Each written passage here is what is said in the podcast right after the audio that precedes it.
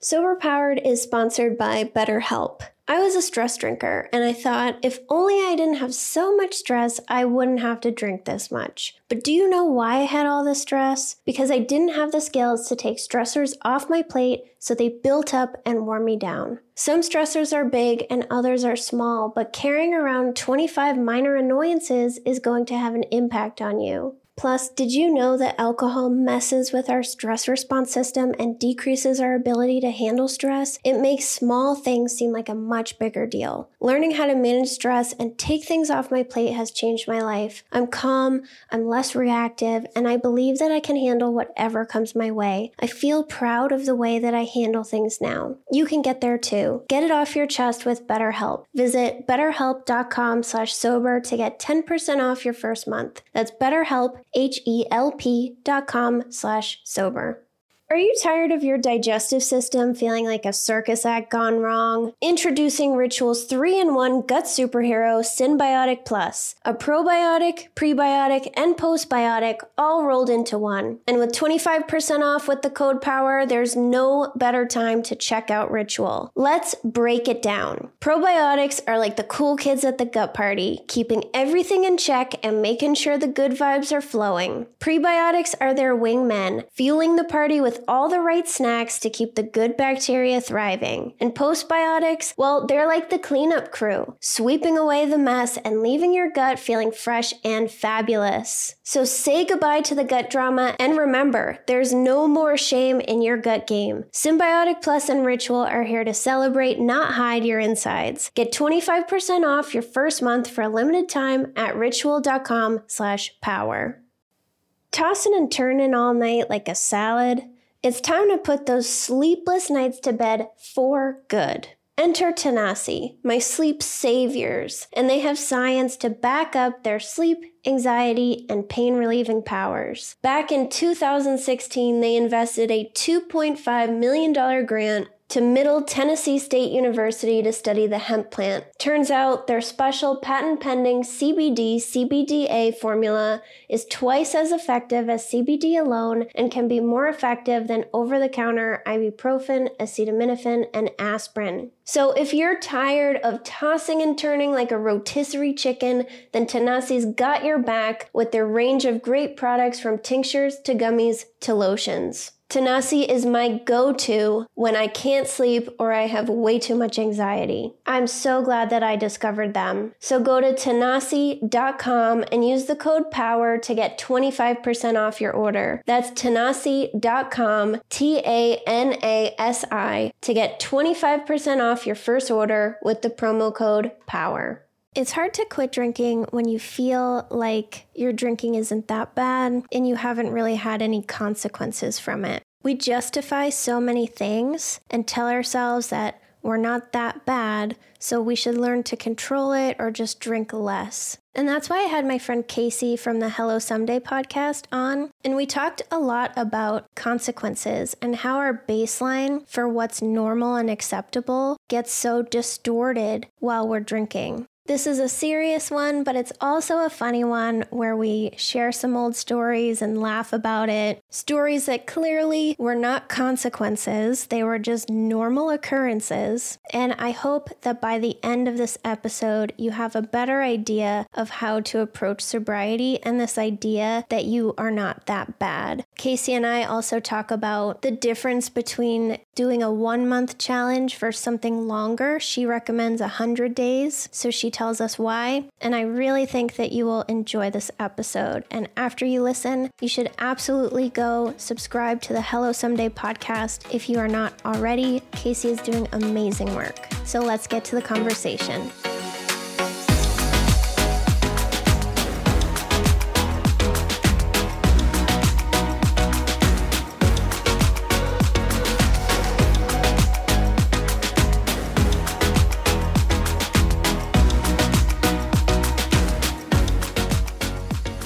Casey, thank you so much for joining me today. I'm really excited to have you here. Oh, I'm excited to be here. I love talking with you, and I think that it's going to be a great episode. Thank you. So, I wanted to have you on to talk about early sobriety. I think you have a lot of expertise in that area. And I think what I hear coming up from people a lot is a lack of consequences and like, my drinking isn't that bad. So they keep staying stuck in the cycle of drinking and not being happy, but because it's not that bad, they continue to drink. So I'm curious if you ever felt like that while you were drinking.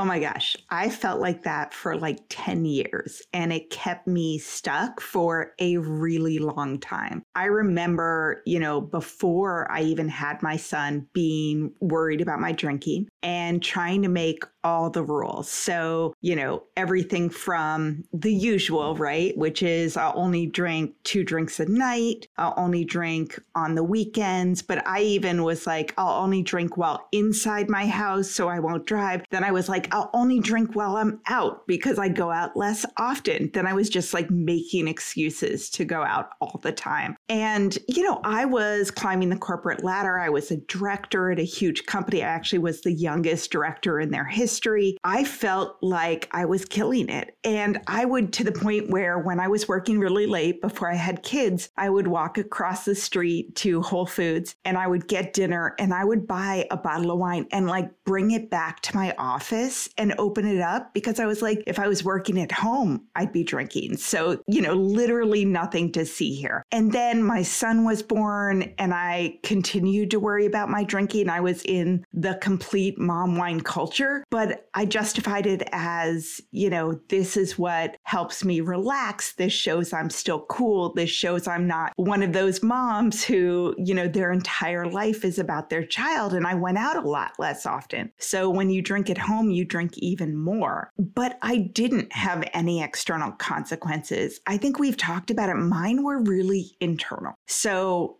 anxiety, waking up at 3 a.m., feeling like I couldn't cope with my life, feeling really unhappy despite the fact that my life was good, feeling angry and I'm not an angry person, but feeling really angry, having fights with my husband and not remembering what they were about in the morning. And, you know, I call it like a death of a thousand cuts, going on a conference trip with my uh, coworkers and tripping and falling down after dinner and spraining my ankle. I mean, throwing up in the office bathroom, trying to do it really quietly before we go visit clients. Like, but nobody said anything to me. You know, I mean, sometimes when I opened a second bottle of wine on like a Wednesday night, my husband would be like, What are you doing? But I'd be like, what? I just want one more glass. Like I'm tired or bored or having fun or, you know, whatever. You know, my consequences were the constant hangovers and the anxiety. And I did at one point go to AA.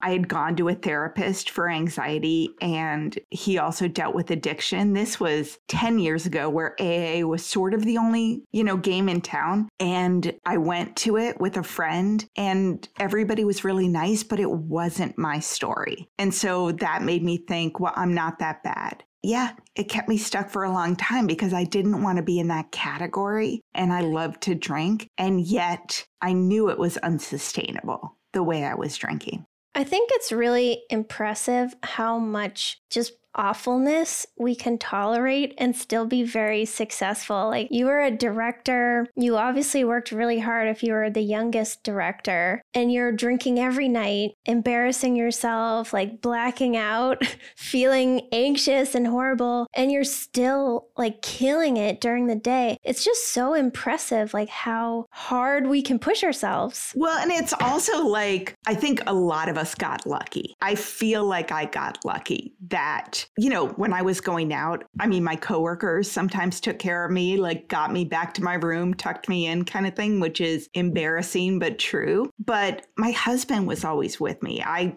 you know, we've been together since we were 23. And it was just this unspoken thing that he would drive home, that he couldn't drink too much, that he would pay the babysitter. And, you know, he told me later that it kind of worried him when we were international on trips in some places that were sketchy. And I was essentially dead weight and sometimes getting into trouble more than it would be if it was just the two of us. It was impressive. And yet I think I lucked out quite a bit. Not only that, but I could see that it was going to get a lot worse. And yet it was hard to stop. I work right now, I'm a sober coach. I work with really high achieving women who also struggle with alcohol. And what I love about working with them is I feel like women who kind of don't have these big external consequences and yet are drinking a lot on a regular basis more than they want are like running a marathon with a ball and chain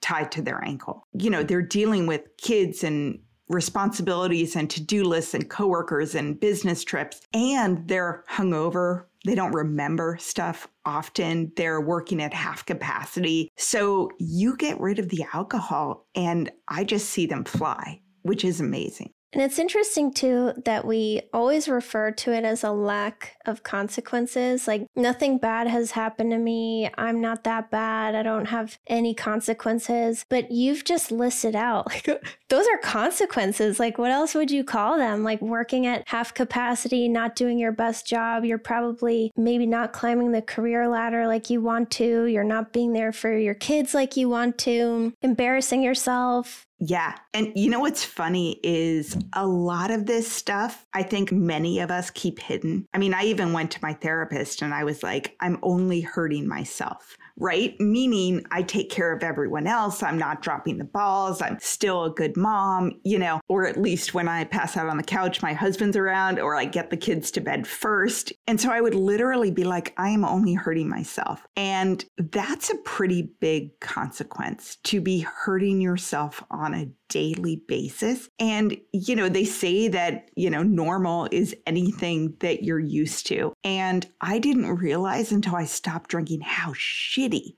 my normal was all of that. And I used to say the same thing I'm only hurting myself. This isn't impacting anyone else. And as you were saying that, it's like, yeah, we don't count ourselves. It's like we don't really matter that much anymore. Just because we're not hurting other people, that's all that matters. But the fact that we're hurting ourselves and disappointing ourselves every day, that like somehow doesn't really have a big impact. I actually interviewed my husband on my podcast, and I know mm-hmm. you did as well. And I had never really told him all of it, right? I didn't want him to know how worried I was mm-hmm. about my drinking because then every time I poured a fourth glass of wine, he would be like my parent, not my husband. But I did talk to him on the podcast about it and was just saying, you know, I would wake up at 3 a.m. with just crushing anxiety and so worried that I wasn't going to fall back to sleep. How would I function the next day? I would wake up in the morning and the first thing I would think is, What the fuck is wrong with you? Get your shit together. And we were talking about that and a whole bunch of other stuff. And he was just like, That's kind of crazy you know, in terms of like, that's what you get for your quote unquote reward. I deserve my wine after work. Like this phrase he said just stuck in my mind. He was like, tell her what she's won.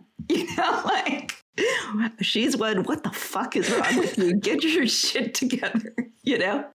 And being up all night and hating yourself and thinking about it all day. And that's not even like your head with those headaches that you felt like you could feel every brain vessel throbbing. The nausea for me was the worst, like nausea of death. Sometimes I didn't think I would survive the nausea. Okay, do you want to hear like the worst? Sorry. Of course. I was on a business trip. I was probably 29. This literally was when I was like the youngest director in this company history. I was in LA and I was driving in a taxi with another director pretty early to catch our flight home. And I started feeling sick. I mean, I felt sick anyway, but I really started feeling sick. And it was rush hour in the morning in LA. And it was just, you know, like, oh my God, get there. Oh my God, get there. Like, this is awful. I'm like looking around to see what I have and we were pulling up. We were in the departures like traffic, but we couldn't get there. And I threw up on myself in the cab with him sitting next to me as like a director. I mean, luckily we'd all we'd been managers together, but he was not a huge drinker. And like right after I did, we pulled up at the airport and I was like, "Oh my god, I'm so sorry. I I get car sick. I don't know what I was saying." I mean, obviously he knew I was drunk the night before cuz we'd been out at dinner together. And he was like, uh, and the driver was like, what the fuck? And, you know, it's like 9 a.m. And so I just, he was like, uh, I'll pay, you know, like, whatever. So I jump out of the car. I had my like New York Times in a plastic bag in the back. Like that was would have been helpful to have in the back seat. And so I grabbed my bag. I went into the bathroom. I stripped off all my clothes. I put all my pukey clothes in this like plastic bag. I stuck it in my like roller bag because obviously I'm a very important director and we walk around like that. And then, you know, tried to clean. I mean, it was the worst. And so I called my husband and I was like, oh my God, do you think he's going to tell anyone? And he was like, you fucking threw up on yourself. Like, I'm pretty sure he's gonna. And I was like, maybe he thinks he'll, maybe I can tell him I'm pregnant. And he was like, you were boozing last night. I was like, well, maybe I can tell him I didn't know. He was like, well, you know, he noticed if you're not pregnant. I was like, all right, never mind. Like, you know, in Jerry Maguire, where you're like, how do I spin this? And she's like, oh, it's spun. like, there's no, there's no coming back from this. Oh my gosh. But like that didn't count in my mind as a big bottom. That counted as like, I really should carry throw up bags in my purse, which I did after that. Like I have them, you know, from airplane. Like it, our minds are so crazy. And that's not a consequence. And then you kept walking around saying, I don't have any consequences. It's not like it's that bad. That's a huge consequence. But like, I didn't get fired. I didn't get demoted. No one took me to HR. Like, so you just skate by. Yeah, if we label like a consequence, it's like the worst thing that could ever happen. A DUI, your kids get hurt, your husband divorces you, your whatever, you hurt yourself, you hurt someone else. Like puking on yourself in a taxi, that's just like yikes. That was bad. Don't ride in taxis with coworkers anymore. like the solution is insane. I've thrown up on myself too, actually. Nice. Hopefully, I mean, actually, not hopefully you were alone. Like that would. I was. I was like, actually, that's dangerous. You know. It was, yeah. I um anytime I got sick, it, it was usually very, very public. Unfortunately, oh, nice. score. Yep, not a not a consequence though. Actually, I didn't consider it a consequence. It was Halloween, so I got disgustingly drunk because that's what you do, as one does. Yeah, and then we were taking the subway because we were responsible drunk people, and I Irish goodbye the party, even though it was a good friend, because I felt like I was going to just die. Like I had that feeling where I knew I had to be sick, but it wasn't happening. And I kept going in her bathroom, like hoping it, like almost trying to make it happen because I felt so bad. Oh, I would throw up on purpose to like, yeah, right? Try to save myself from the next day. Yeah. And it wouldn't happen. And I like grabbed my husband, pieced out. And then it happened on the crowded subway platform at like midnight on Halloween. I just like fell, like I crumpled over. I just started like unloading on and I had to sit. Our poor husbands. Our poor husbands. Right, right. He had to sit next to a woman covered in throw up on the subway. and then we had to take an Uber home and he had to put a woman covered in throw up. I'm surprised Uber would take you. Sometimes they right? like take off. I know, I wouldn't take me. And then but... we sit there and we're like, God, if I stop drinking, my husband's gonna think I'm no fun. You know? that was so much fun. I'm sure that's like a highlight in his mind. Yeah, right? I won't be sexy and sophisticated anymore. so classy, such a classy wine drinker. okay, so we were talking about lack of consequences, but I think we've established that, you know, some things happened.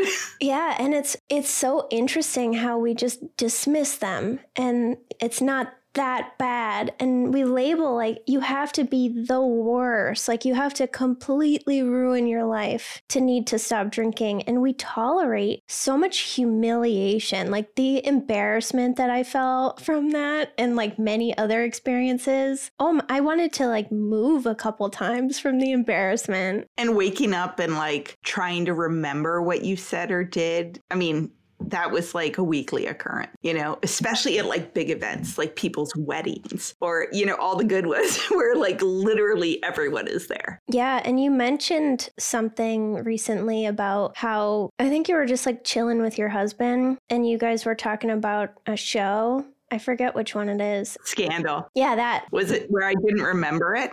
Yeah, and then you watch the whole show, and at the end, you're like, oh my gosh, I did watch this. And that's scary. It's scary. It's completely scary. And little and big things were starting to slip. And the little things, you know, stab you through the heart. I mean, completely embarrassing, but I was also a mom right before I stopped the first time. Uh, my son Hank was five. It was the day before St. Patty's Day. And in kindergarten, they built this big trap and there were gold coins in it. And the leprechaun was supposed to come, drank way too much, passed out. He came into my room crying, which, by the way, I, you're supposed to be up before your five year old, maybe on a school day, right? I mean, it was, you know, 7 a.m. or something, right? It wasn't three in the morning because the leprechaun hadn't come. And just the shame because I'd forgotten and passed out and whatever, you know, and then you're scrambling, you're trying to cover yourself. I was like, oh, maybe he got caught next door. Like, such bullshit. And like, I mean, those were the little things that were starting to slip. The big things were definitely just crushing anxiety and panic and feeling like I couldn't cope and worried about my mental health.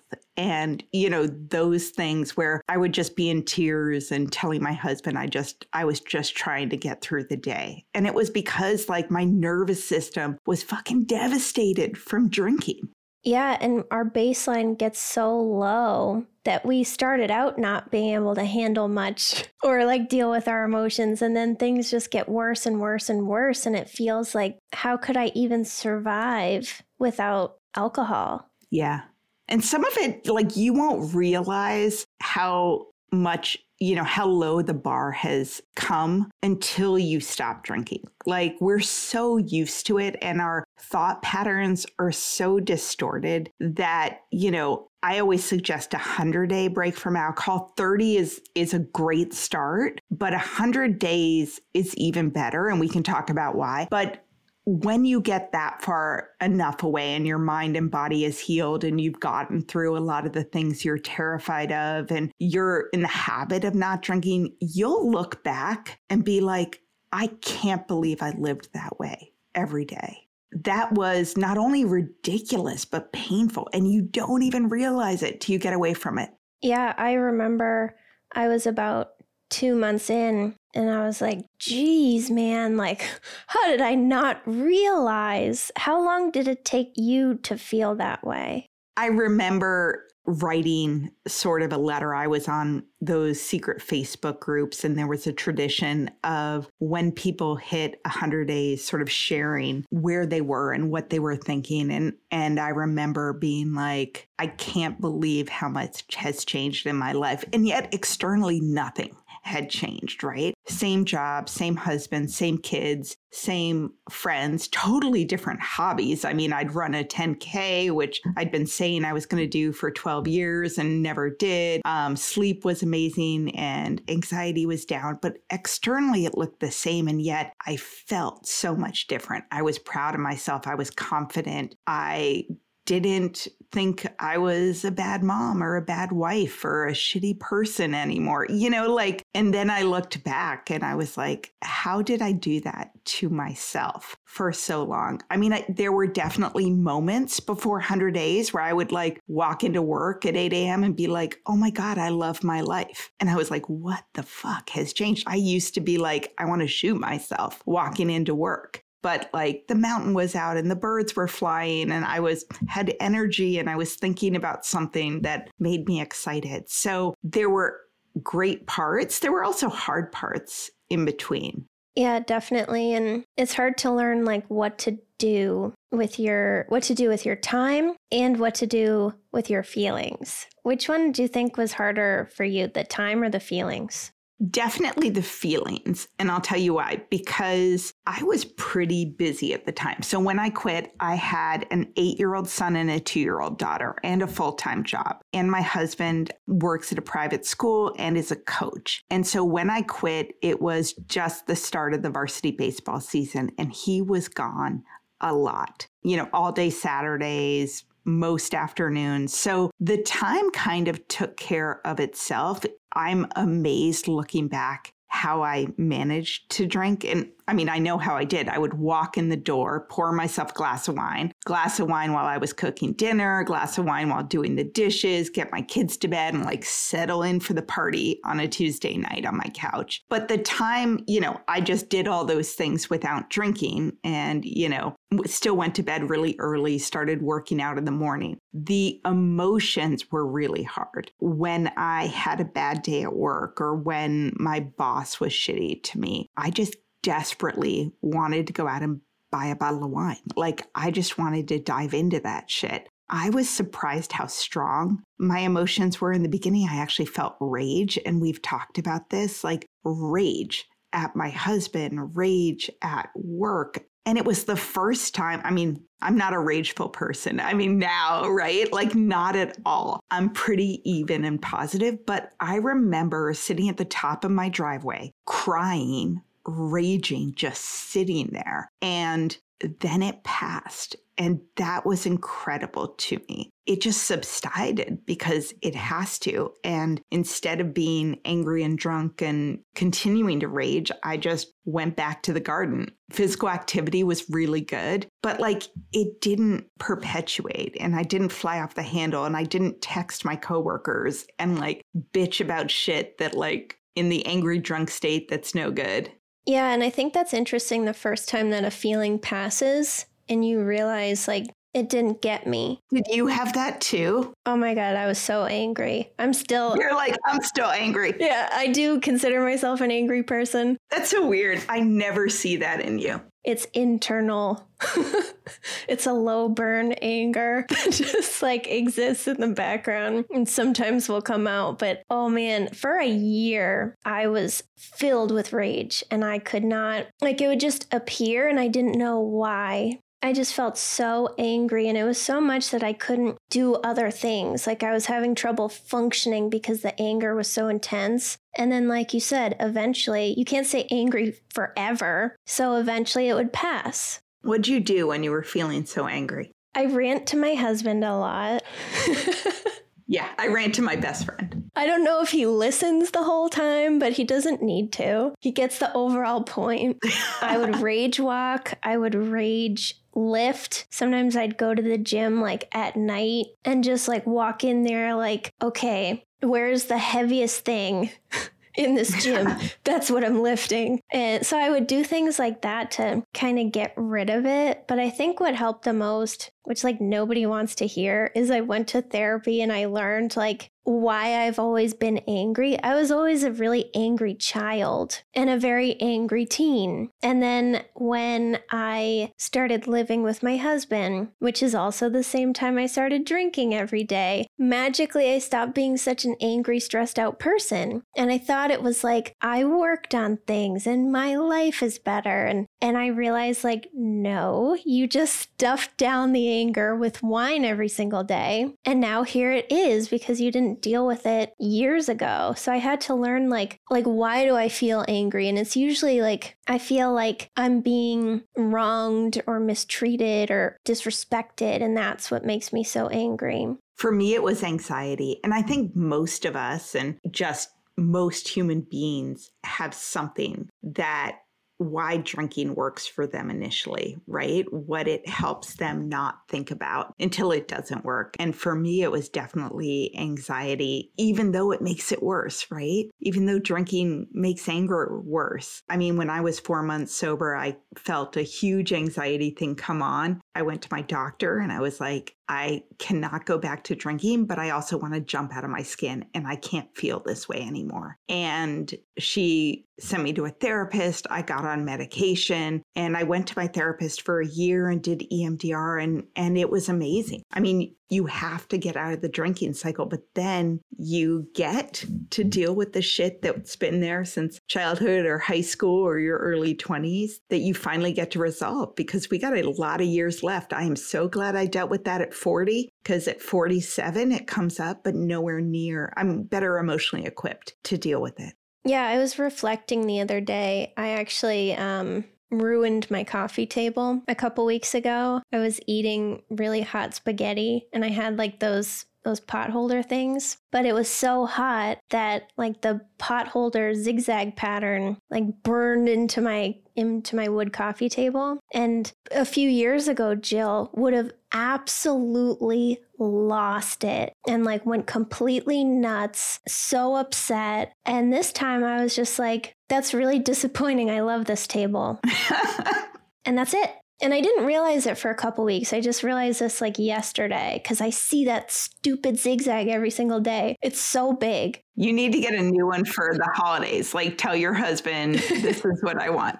a new table. Yeah. But just knowing like things don't have control of me anymore is so empowering. Like I don't have to let a stupid zigzag on a table ruin my day anymore. So you were a coping drinker it sounds like. I mean, I, I drank 365 nights a year. So I was a coping drinker, a party drinker, a sad drinker, a social drinker. You know what I mean? Why did you initially start? What was was it coping or or so oh, I think it was social, right? It was all of the above. So I moved a ton when I was a kid, my parents were foreign service. We moved to different countries and continents every every 2 to 3 years. And then I went to boarding school. And I had this like sense always like this as soon as I get to a new place, I've got like two weeks to make friends. Like then the social groups coalesce. Then it was slightly weird, the degree to which I was just like, Hi, I'm Casey. Damn glad to meet you. And so I went to college and it was the first time I could really drink because I went to boarding school and if you drank you'd get suspended or expelled. So I was I was a very good girl and went to college and keg parties, man, they were fucking amazing. I would like get drunk and like have deep conversations with anyone and go up to anyone and like go back to anyone's room and have a party. And I thought it was working for me. I really, really did. I was like, I can forget about being awkward and whether I say the right things and I fit in and this is the best. You know, and we did have a lot of fun. I don't remember a lot of it, but I, you know, I was sick a lot, but like in my mind, it was awesome. Yeah, not a consequence, right? Blackouts and sickness. Yeah, normal. I was like, yeah, falling in the snow in Maine and getting stuck. you know? Totally normal behavior. Happens to everybody. Well, that I was on the women's rugby team and I'm not exaggerating when I say literally everyone else did that shit too. Like we used to have the power hour where you like take a shot every minute and like we used to do keg runs where we would run after a truck that had a keg on it in practice and like keg stands, funnels, drink boot drink. I mean, so technically it was not that unusual. And then what happened like after college? Did you just keep it going and were other people doing it too? Or were, did you slowly become the only one? I kind of always like, and I think a lot of us do this to like be like, oh, drinking's okay. I sort of evolved what I was drinking based on my time in life. So early 20s was sort of cocktails out with friends, but I don't remember a lot of that stuff. But I always took taxis, as you said. I, you know, used to drink a bottle of wine at home after a quote unquote hard day of work, but I thought that's what adults did. But I didn't know how to cook because I went to boarding school and then I went to college. So I literally would eat Lucky Charms with red wine. And I was like, damn, I'm an adult now, you know? So classy. Yeah, but I like would drink so much before a business trip to New York. Seriously, I would not hire Casey that was drinking. Like, you know, I don't know how how I like got promoted first, but like when I was in my early 20s, we'd go on these business trips up to New York to American Express, and I'd be wearing my ridiculous suit that like looked horrible on me because that was back in the day. And that morning, I would be throwing a bile for hours. Like, so I'd fly up and be so concerned about not throwing up that I thought it weirdly worked for me because then I wouldn't be so anxious about the business meeting. And like to the point where I talked to my mom. I mean, throwing a bile was not that unusual. I swear to God, I had other redeeming qualities. Like I'm telling these stories and they're like, Jesus Christ. But like my mom was like, I think you should reevaluate your relationship with alcohol. And that became my joke. Like I would literally tell that when I was out with friends as like, you know? I'll be here all night with all my great one liners. I was also just, I feel bad now. I was a very nice person. I was doing my job. I was hyper. Like, I'm like, shit, I sound bad. no, no, you're, we all do it. So you're telling it, and someone's like, yep, I thought it was just me. When you quit, you did 100 days. And why do you think 100 is better than 7 or 30 or just trying to do the weekends? Like, why would you recommend? Or forever. Or forever. Yeah, good point. So I hired a sober coach. Like I said, I went to AA. It wasn't for me, you know, triggered all those thoughts of I'm not that bad. And I the framework, the dogma, the traditions, it didn't align with um, my personality or my worldview. So the second time I quit, I worked with a sober coach, which is what inspired me to become one myself. And what I liked about it was she had a 100 day challenge. It was Belle from Tired of Thinking About Drinking. I emailed her every single day. I was terrified because I couldn't get past day four not drinking. But having that goal and having that support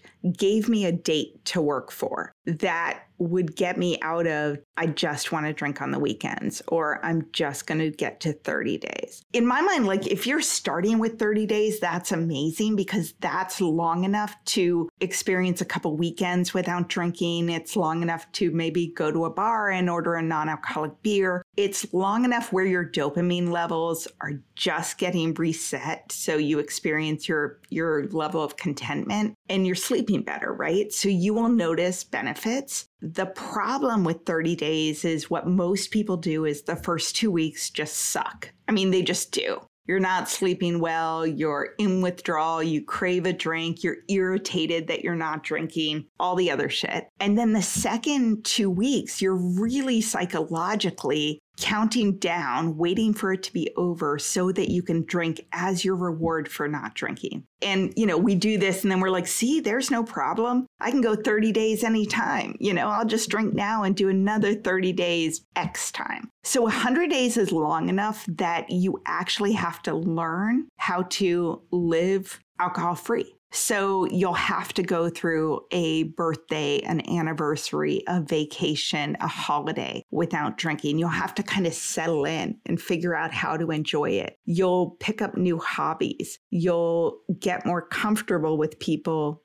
going out with them and talking with them about how you feel. And the goal is that by the time you get to 100 days, you will look back and say, I feel so good. I want to see what six months feels like. I want to see how much better I can get by then, how much more progress, how much more calm I'll feel. When people come to me and say, I know I can never drink again, I don't want to drink again ever, I tell them that's great. That's awesome that you feel that way. But only think about 100 days right now because I think if you sit there and say, I will never ever drink again, the first time you see someone in a bar drinking your favorite beverage, you will think, I will never have that again. And it's real easy to be like, one more time. I'm just going to do it once more. But if you know it's 100 days, I tell people, like, if you don't love it, the alcohol will be there. You know, like no one's taking it away, but I hope you will not want to go back to living the way you were. I've never heard anyone describe it like that. And I thought that that was perfect, where you said, like, the first two weeks, you're just kind of like hanging on. It just sucks. You're just like surviving it. And then the last two weeks, because you're almost done, turns into a countdown. Oh, you're just white knuckling it, you know, till you can drink again. Yeah. And that makes you miss all of the benefits and like miss some key learnings and insight that you could I love that. I've never thought about it that way even though I have personally done that. Like I did an I did 90 days, so I did longer, but I did have that like countdown vibe at the end like ooh, I can drink again soon. I can't wait. And it it puts your focus on You're still putting alcohol on this pedestal as the end all be all. And one of the things about going alcohol free, one of the key things to do is you actually need to like rewire your reward structure. You need to change the things that make you feel good and experiment. And if you're just waiting to drink again as your reward, you won't do other things that you're like, oh my God, this is awesome. This is my treat for being alcohol free. I get to experience this. Yeah, and when you're willpowering your way through, you're just like waiting. You feel like you have to not drink, but you're just waiting to drink. You're missing so much. I love that. That was like a moment for me. So thank you. So, what would you say to somebody who wants to do 100 days because they've been listening to these consequences that are actually consequences and they worry about their drinking, but they don't actually want to stop drinking because they like it. Oh my God. I would say that I don't know a single person who loved to drink who actually wanted to stop. On my first day, my first call with my coach, she said, Nobody wants to stop drinking. You want to feel better. And I promise you, and you just have to trust me, that if you stop drinking, you will feel better. So if you're waiting until the moment when you don't want to drink again, like it'll never happen. Like I think alcohol is like this magnet that when you're close to it, the pull is really, really strong. And as you get further away, the magnet pull is is weaker and weaker and weaker. I would just say don't wait until you want to stop drinking. Treat this as an experiment. You know what your next three months are going to look like if you're drinking. You know the good and the bad. And you have no idea what it would be like if you weren't drinking, what you could accomplish, how you would feel, things you would do. And like, aren't you curious to see what that's like? Yeah. And if you don't like it, then you can just. But even that will give you information. I mean, the reason that seven years ago I stopped drinking and went to my doctor and said, I cannot go back to drinking is because I'd stopped once before. And lo and behold, my life got better. My anxiety went away. I was happier. And I thought it was situational, right? God, I feel so much better, but I have a different job and my husband's being nicer and I've figured out my kids. So therefore, I can go back to drinking. And the second time I stopped, I had gotten to the exact same low place where I felt like I couldn't cope. I knew it was the alcohol. So if you stop, my hope is you'll feel so good, you'll want to just move the goalposts. You'll want to just go a little bit further. But even if you go back to drinking, and trust me, I don't recommend it because I drank for 22 months and felt like shit a lot and took those pictures of yourself to remind yourself how shitty it is and write yourself the notes. But even if you go back, every time you're hungover,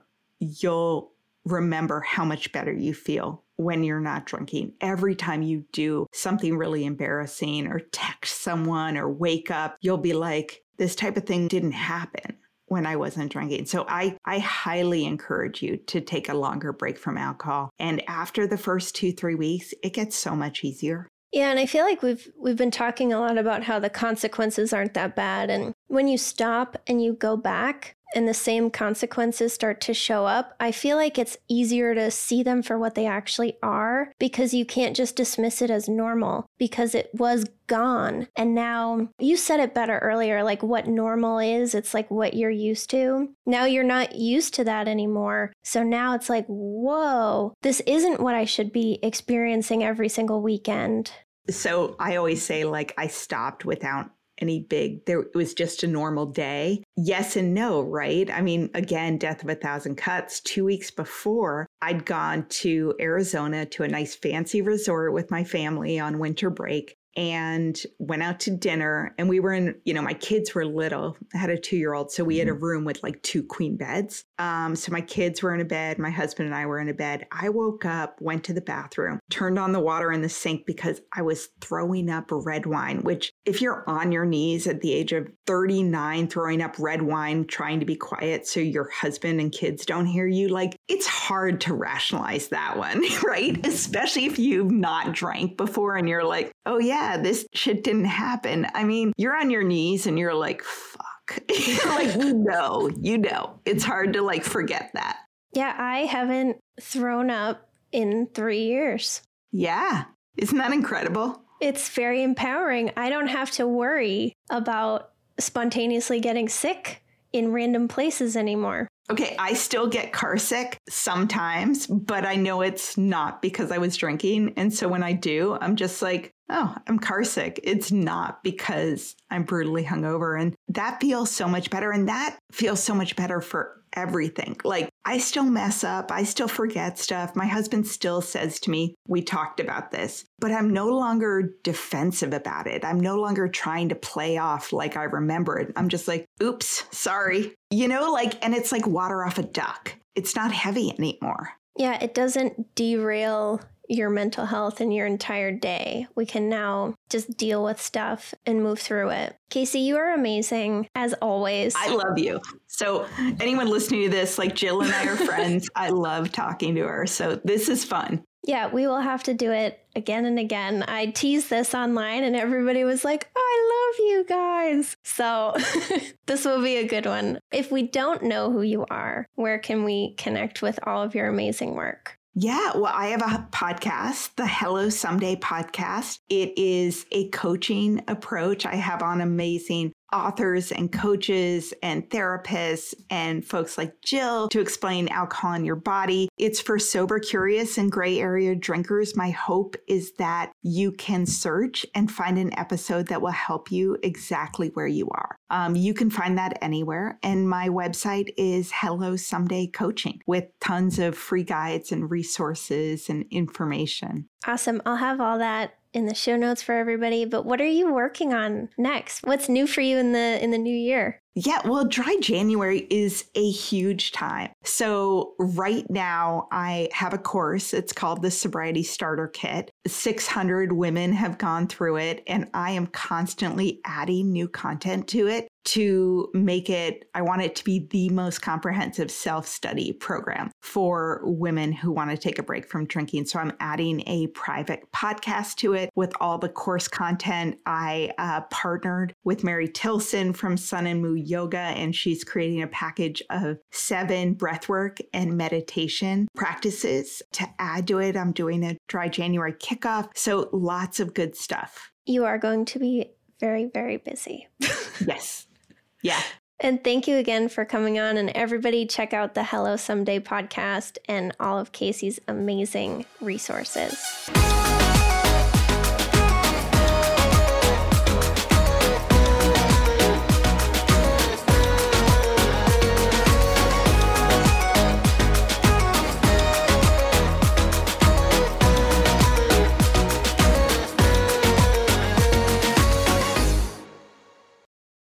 Madeline, and I'm the host of the Happiest Sober podcast.